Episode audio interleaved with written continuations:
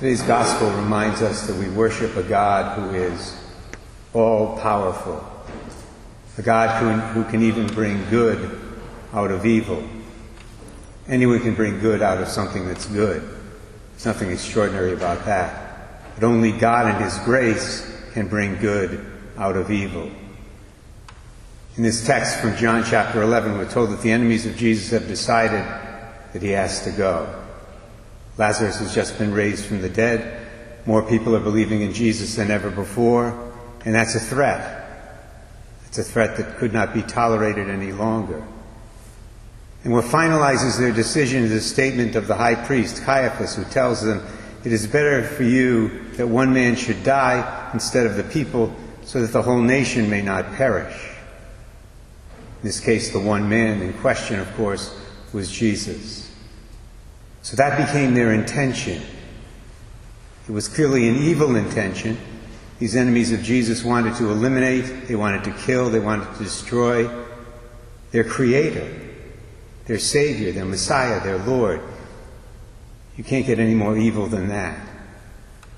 But God used it all for good. And that's why Caiaphas' words here are called prophetic.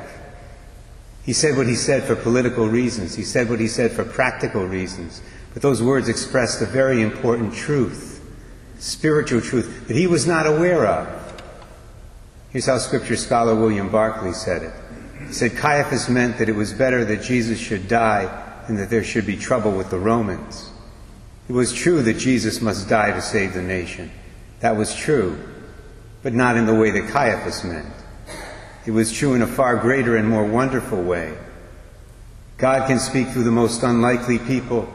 Sometimes He sends his, sends his message through a man without the man being aware. He can even use the words of bad men. The evil plot of Caiaphas and the Sanhedrin would end on Good Friday on Mount Calvary. But the blessings God has brought out of that evil plot continue to this day and will go on unto eternity.